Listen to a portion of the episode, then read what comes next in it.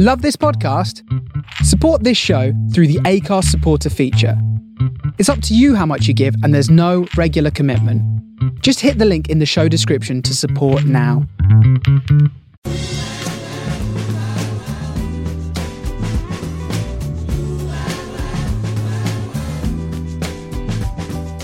This is the Soho Radio Podcast, showcasing some of the best broadcasts from our online radio station right from the heart of Soho, London. Across our music and culture channels, we have a wide range of shows covering every genre, along with chat shows, discussions, and special broadcasts. Here is just one of our recent shows. To catch the full show, head to our Mixcloud page or listen live at sohoradiolondon.com.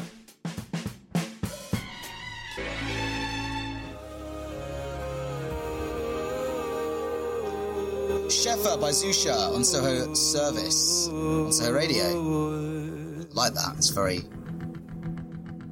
meditative, I thought. Right, exciting news is we now have a Instagram page you can follow us on and message us on. Soho.service. Updating it with very fancy visual photos and trying to work out how to use it right now. Um, but we're getting there, and you can so please do follow us on there. Also, my own personal Twitter at, at Shmoo Isaac or at Soho Radio for all things Soho Radio, as ever. So, as I said, we've got Father Marcus Walker on this week from the Great St Bartholomew's Church in the City of London. We're excited to have him on to discuss all things choral music. I thought that was quite cool just then from Zusha, so I thought that'd be good to have on. Before we hear from him, though, I thought it'd be nice to play something a little bit different. Um, this is from the Swan Consort, um, which is a group of musicians put together by Anita Datta. I was lucky enough last year to hear her when she came to visit my university. And she played. They played a, a fantastic piece called "E Banks and Brays" forward slash Fulle Fulle, um, which was a mashup that she arranged of two different pieces that actually have the same melody. So, firstly, you've got Ye Banks and Braes, which was a piece by Robert Burns, um, a Scottish ballad, um, which was then taken by Tagore and made into an Indian love song. Um, and it uses the same melody throughout, and they're both sort of quite famous in their own right. Um, and I remember Anita saying that she sort of felt different sort of parts. Obviously, she's got quite a long choral history um, for Ye Banks and Braes, and she's also had her Indian heritage, and those sort of came together in the piece that she wrote, which I thought was really interesting. So we've got both of those pieces together in the current work, and I hope you enjoy this. This is Fulle Fulle, Ye Branks and Bra- Brays by the Swan Consort, and then Marcus Walker.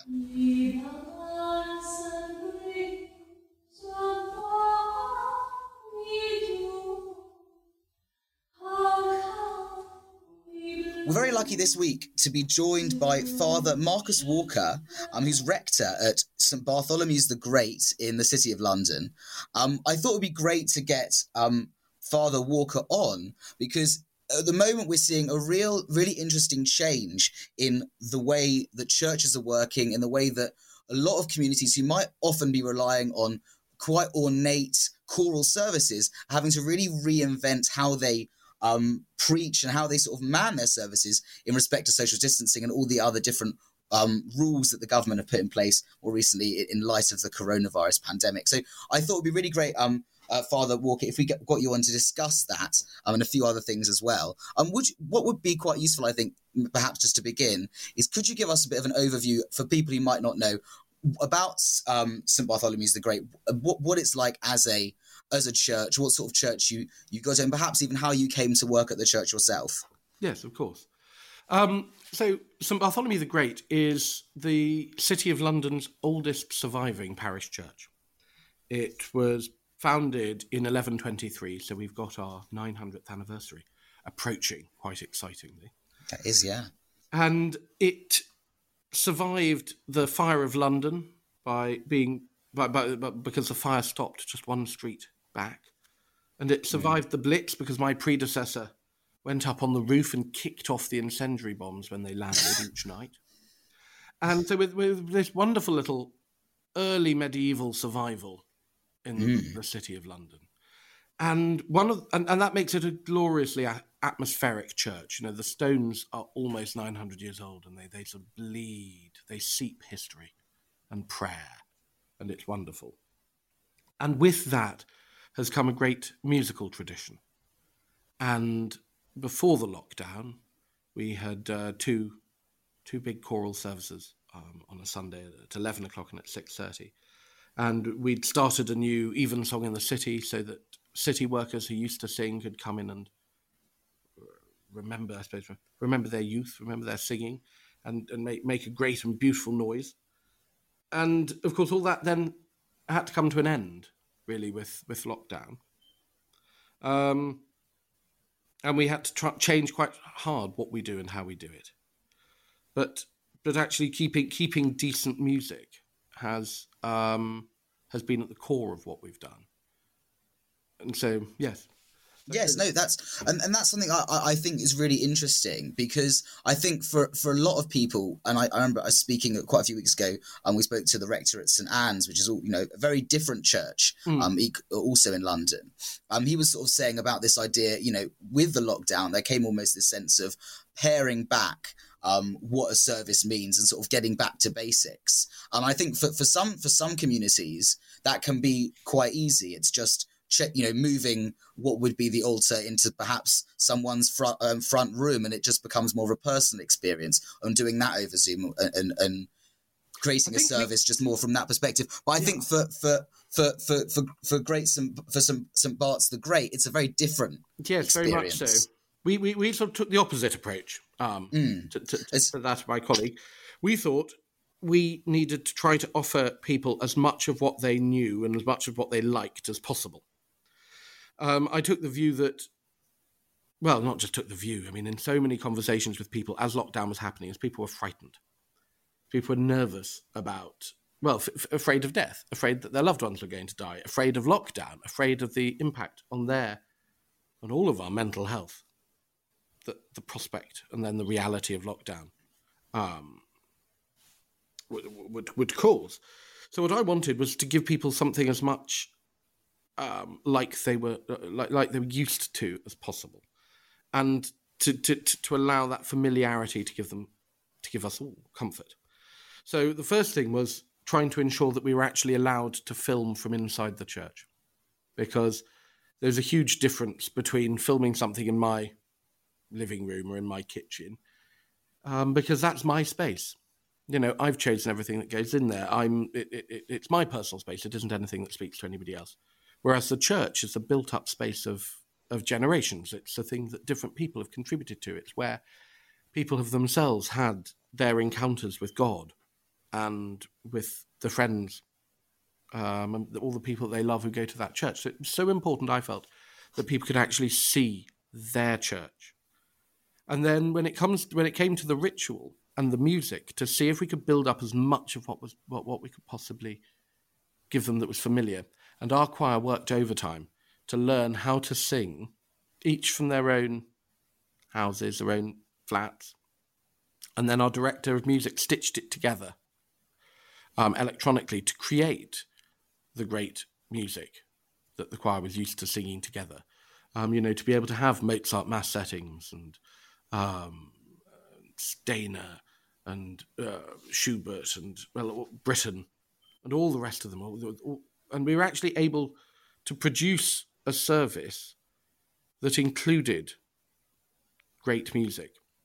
And I think that served two really wonderful purposes. The first thing was it, it, it broke people's uh, attention just from me. You know, it gets a little boring just seeing me every week, I think. So they actually got to see the choir, whom they know, um, singing again. And though it was really powerful the first week that the choir was able to do that.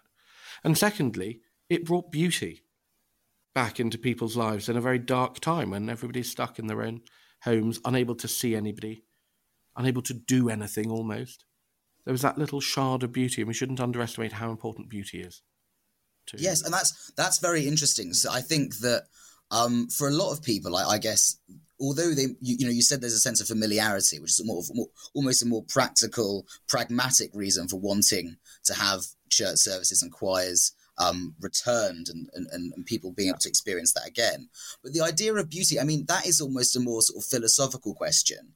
Um, what do you think that gave what does that give to people and what does it give perhaps even to you in your faith um, and why do you think that's so important that people experience that within a religious setting i think beauty takes us out of ourselves it points us towards the ultimate beauty which is god it reminds us that there is something more to life than the mundane you know the, all the little things that we just have to get through to get through the day. It, it's wonderful. It, it, I mean, I think beauty never fails to point us to the heavens.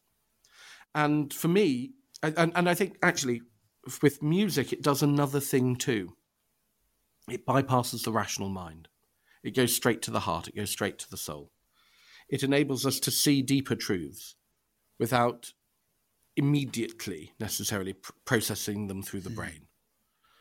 Um, so that that's why I think the beauty of music in particular is so mm-hmm. important. Mm-hmm. Well, one thing that was, it did seem, and I, um, we, we also spoke to some people from the community of St. Anselm, which is one mm. of the um, Archbishop's recent um, uh, projects that he's been working yes. on.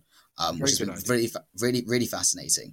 Um, and one thing that, that, that I think it was uh, I only spoke to raised about it was this idea of actually what, what it has allowed um, through a lot more churches filming their services. Mm. It's allowed people to sort of get involved in in almost church life or at least services who might almost be a little bit too scared to go into those buildings. Absolutely. Um, and, and, be a little bit sort of fearful of them. Have you have you found that in your own personal experience that yes. you've, you've had? And, and, actually, you know, whilst it, it, it is important actually to flag up that it isn't just people who are at the moment afraid to go in; it's people who aren't able to go anymore. You know, it's mm. people who've now had to go into a care home or have had to move and they've lost their connection with their church. And it was something we were looking at before lockdown, actually, was whether there was a way that we could start broadcasting our services, particularly Evensong, because you know with communion there is that big bit where you're not doing the thing that the people who are physically there are doing. So it's mm. perhaps, but before lockdown it felt slightly more problematic. But it, you know, for, for all that place is important, and it really is, and going there and physically being with the people that you know and love is important. That isn't possible for everybody. And that's one of the reasons why what we've been trying to do is to develop our services as well as we can to be able to allow those who are at home, temporarily or permanently, to be able to be a part of that of the community. And it's and we, we've spent a lot of time and effort and a reasonable amount of money trying to do this to give an, an, an experience of the service you would get in person at home, although it's by nature going to be different. Um, and I do think that's important. And I do actually think that is one of the gifts that the lockdown has given us, actually, is to be aware of those who can't physically make it to church and to see how we can support them and that, and that that leads me incredibly nicely on to another question. Just in, instead of your role, perhaps as as the um, as the rector at St, St Bart's, but more specifically as your role just as a parish priest, mm. and, and, what that must have been like during the lockdown. You know, you've it, it's it's such a huge pastoral role that you're undertaking on a daily basis. Normally, all of a sudden, not being able to interact with your parishioners in the same way. How was that, and what, what was that like as a role? And well, I guess I know that also that you know you, you, there was an article that you wrote quite recently in the Times that gained a lot of um, sort of talk on Twitter and various other places about the role of a priest more widely um, during during the, the coronavirus, especially um, in in hospitals and things like that as well. Um, what do you what was your what do you find your role was? Were there was there anything surprising about how the church has responded and how you might have responded yourself? Well, we're in a funny place because being a city church, we don't actually have that many people physically living in the parish. I think mm. at the hmm. last census, there were 100 people living regularly, permanently in the parish, mm. and about 600 people who were overnight in the hospital, which takes up about a full sort of 50% of the actual physical space of the, hosp- of the, mm. of the parish. That meant that the, the, the flock who come on a Sunday or on a weekday were dispersed, dispersed around the country, um, dispersed around the city and dispersed around the country. And that made it well, it would, in normal circumstances, make it very difficult physically to see them. Of course, in lockdown, it was impossible physically to see them, which meant that a lot of conversations were happening over the phone, which was all right most of the time, but you really felt how you, I mean, in, in all honesty, you felt your personal lack as a priest when people were speaking to you about the death of somebody they loved. Um, and the inability to be able to do the physical things you would do, like say, let's go and light a candle, or let me come round, you know, let's talk, let's pray. You could only do that virtually. Almost the hardest thing for me was when one of our um, one of our homeless friends who come along comes on regularly on Sundays, and he, he was probably, ironically, the person I saw most over lockdown because he'd come to the door almost every day. And one, and suddenly his sister fell ill with COVID, and one day he came to the door and he was in tears, and she died, and he just wanted to go into the church and pray. That was all he wanted to do. And I had to say no. But it was, you know, uh, you, whilst you entirely understand why we were not supposed physically to be seeing people and we couldn't allow people into the churches, that doesn't mean there wasn't a cost. And there was a, there was a deep cost to that.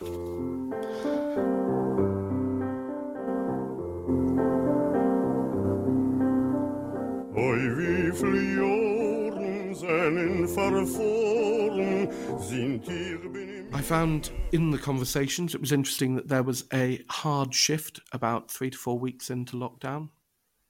I think it was yeah, it was sort of towards the end of April, maybe maybe mid, mid, middle to end of April. I found that people's conversations moved from death, fear of death, mortality, towards mental health, breakdowns, fear fear for self, for, for, for relationships of people that, that, that people were living with um, and and therefore what I was needing to talk about and engage with shifted with that.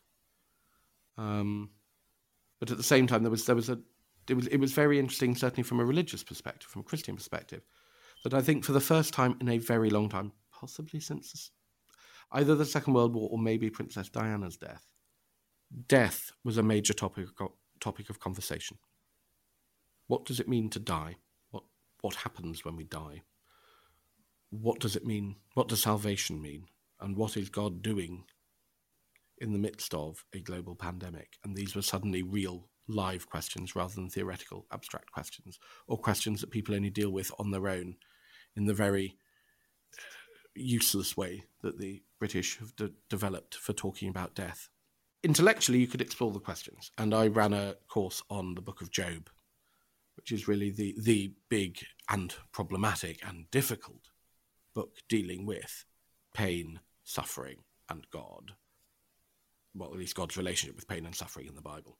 So we did that and had about 35 people tune in, interestingly, from all over the world. Mm. Because one of the interesting things is that we developed, because of the broadcasting um, and being among the first churches to go back in and broadcast from the church, we sort of picked up a, a rather lovely international congregation as well.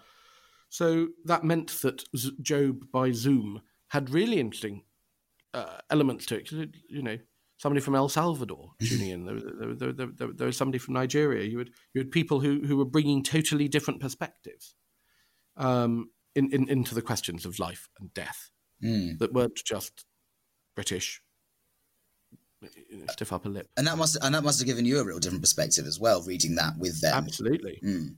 I can't imagine. Absolutely, brilliant. Mm, I'm sure. Brilliant. That's fantastic, and that, I think that's certainly in, in a way. Although with that's something that a lot of people have said, certainly as a cause of the lockdown. Although we're actually, you know, we're not allowed to visit other countries at the moment, and there's there's real restrictions on on on closeness in that respect internationally. It's also brought us closer, I think, because we're every country. It's one of the very rare times when pretty much every country around the world is facing the same predicament, which has sort of never happened before.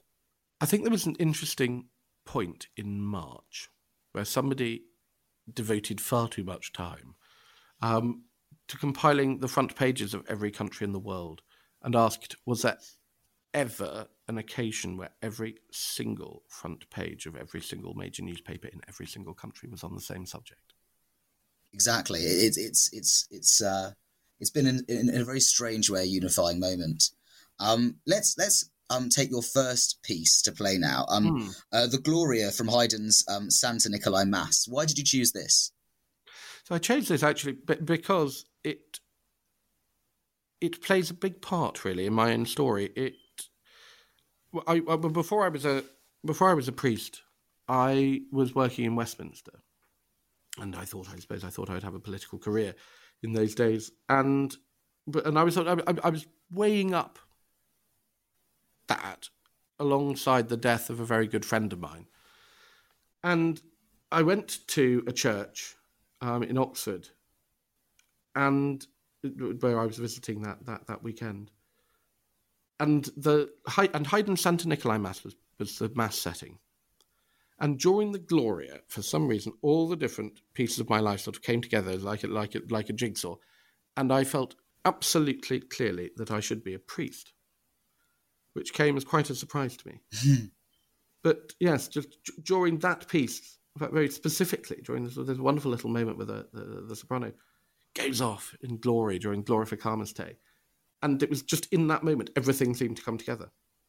Um, so therefore, this this this piece and this section of this piece really speaks to me, and and will for for the rest of my life, I imagine. One thing that's come up quite a lot recently, and there was a, an interesting piece again um, in the newspapers a few weeks ago, was asking about the role of evensong and certainly choral choirs and mm. these these pieces that you've you know you say you know spoken to you for, for for so many centuries and spoken to people for so many centuries and whether there really is a place for them now is this the time to sort of rethink the role perhaps of the cathedral choir or just the choir the, the church choir um, I know that you know recently I think it was um, what one of the church Sheffield Cathedral um, have got rid got rid of their choir recently to sort of create a more um, divert sort of reflect the diversity of of their particular sort of parish and community that they're representing. Um, at the same time, there's there's also been ideas that um, evensong actually has has gone up in popularity over the past past few years as well. And you spoke about your own um, evensong in the city that happens at Great St Bart's. And I know that you also have something called was it Bangers and Bangers and and Booze. Which That's is, right. Which is another which is another service that you do. Um, what what what have you found personally on the ground in terms of that the popularity of even evensong, and why do you think that it might have increased over time? This idea of choral music. Yes, I mean it's absolutely fascinating. The the, the chap who wrote the uh, article bemoaning the existence of choral evensong and saying how much better it would be just to rattle through it in twenty minutes and go home again. Um, God love him. I'm, I'm, I'm, sure that that's what gets him through the day. I'm not sure it would get me through the day in that way. Certainly, well, if there was the option of choral evensong. What was very interesting about that article was that it didn't mention the fascinating thing that in the midst of essentially five decades of decline and depression in the Church of England, um, all the charts pointing down, with th- there have been a few little things that have bucked that trend. The most interesting of which is choral evensong it's, it's, right, it's worth just saying for anyone who might not know, choral evensong is sort of would how would you describe it? Sort of the most choral service that you might have in a church during the week. Yeah, Chor- choral evensong. It so the words come from the Book of Common Prayer, which was originally written by Cranmer by, by Thomas Cranmer in the fifteenth century. It's a service that has been put to music really ever since, from Byrd um, under Queen Elizabeth I, right the way up to uh, well composers now put put the various passages of it to music. It's a very music heavy service, although it includes readings and a sermon and prayers. And it's about an hour long normally, and some of the greatest pieces of music written by English speaking composers have been written for choral evensong. And two things are really fascinating about its continuity and survival and indeed growth. The first is is that it has grown. It's the service that people come to. It's the opposite of the kind of service that a lot that, that as priests we tend to think people want. You know, interactive. People want to say things back to you. People well, none of that happens. The choir sings on your behalf. The responses that the priest and the people might say, if you're just saying it and rattling through it, are sung by the choir, set to wonderful and beautiful pieces of music. It's it's done on your behalf, which I th- think means that you can be taken to a different place. You're not having to think about what you're having to say next. You're just allowing the Spirit to move within you and lift you up. The second really interesting thing is it's young people who are going to Evensong. And I found this with our Evensong in the city. It was mostly people in their 20s. And we launched it last September, and by by December, we well, yeah, by December we we, we, we were having over hundred people from nothing. Goodness, wow! Um, coming along on a you know wet Thursday night, and most of the people were in their 20s and somewhere you know then the next biggest tranche were people in their 30s and my uh, my view speaking to them and speaking to so, so many others is that in a very fast changing world this is something that seems anchored in eternity. It suggests that the whole world can be spinning around you but god is still there. The divine is still there and is still stable and you can still you can still hold to that.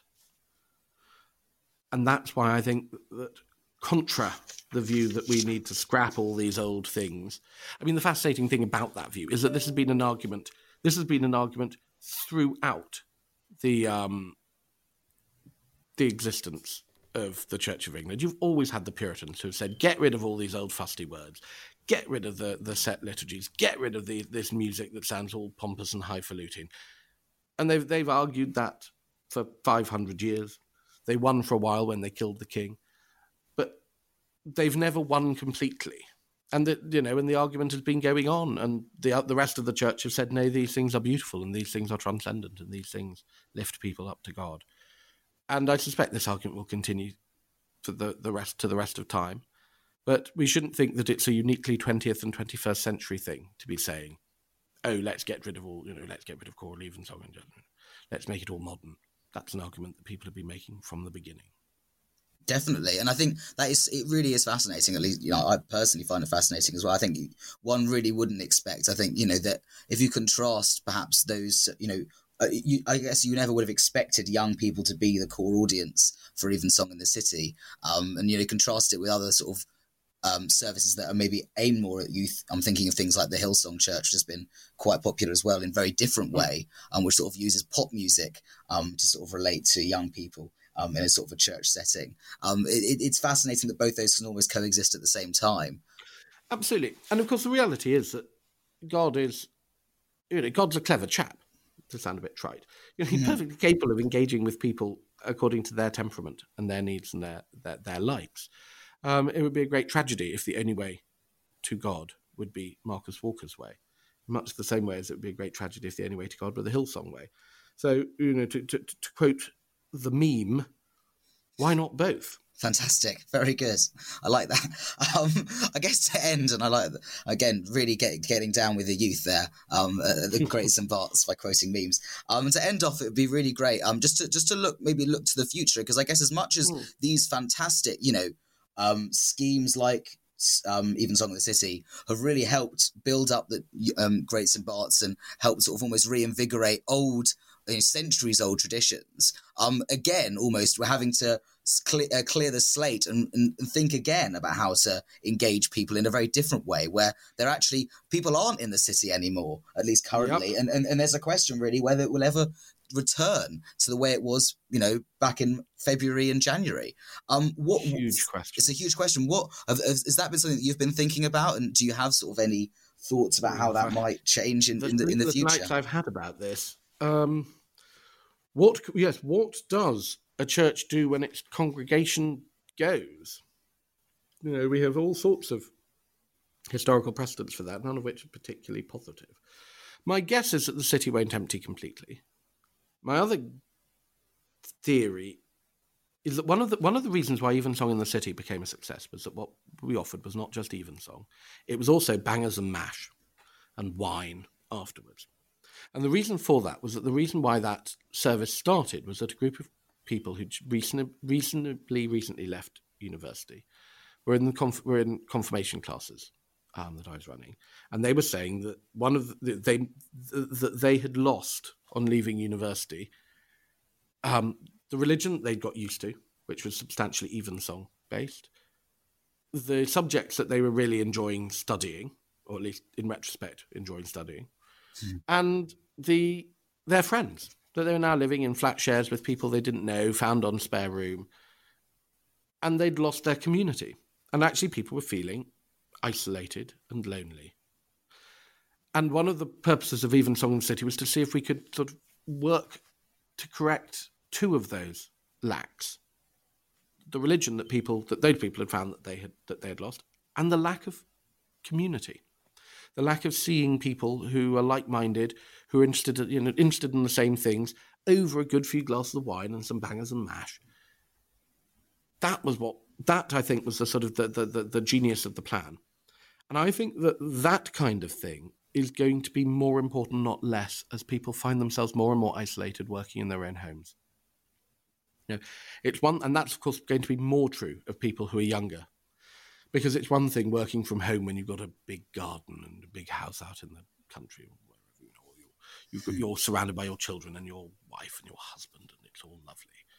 And that, of course, is a particular demographic and of a particular age. But if you don't have that, if instead you're working from home, is you working uh, at a desk in the room uh, in which you sleep if the people you're engaging with are the housemates you happen to be living with, but don't have anything particular in common with, and don't really, and you know, don't work with at all, well, you're going to be quite lonely.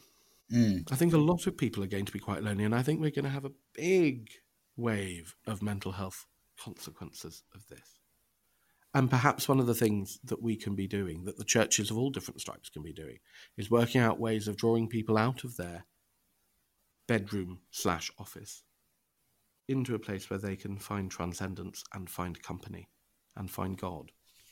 Fantastic. I think I think even outside of the church, I think all sort of faiths that's something that they've yeah. been trying to do, and I think that's something that people have been missing over lockdown. I think people are so eager. At least I know my, myself at my local synagogue. That's something that you know that we've people have been so eager to go back in any form they can, even if it is wearing Absolutely. masks and whatever else and two meters apart. Um, let's end off with your second choice, which is um, William Boyce's "Oh, Where Shall Wisdom Be Found." Why did you choose this? Well, it's a bit of fun, really. I mean, it, it, it, it it's one that, that, that, that lurks with me because one of um, one of my tutors always insisted on it being played at Evensong during exam time when mm. everybody was facing exams, and it's it's it's it's a playful piece where um, and it's from Job. So it, it, I was I was exploring it during lockdown as well as a, a, little. It's a little piece, but it um it it it it it has people asking where can wisdom be found, and you know the deep says it's not in us, and the forest say it's not in us, and every, basically everybody says it's not it's not here, and it's not found in silver, it's not found in gold, and in the end, you know, obviously, without wanting to to, to, to give you a spoiler, um, no, wisdom's found with God. Yeah. But um, but but the whole way that everybody says it's not with us, it's just it's just fun and it's amusing. And it was a light-hearted little piece when everybody was frightened about their exams. And actually, I think it, it's a light-hearted little piece that as people are, are worried about where you know, where wisdom can be found right now. Fantastic. pretty good open question. It's not a bad one to listen to.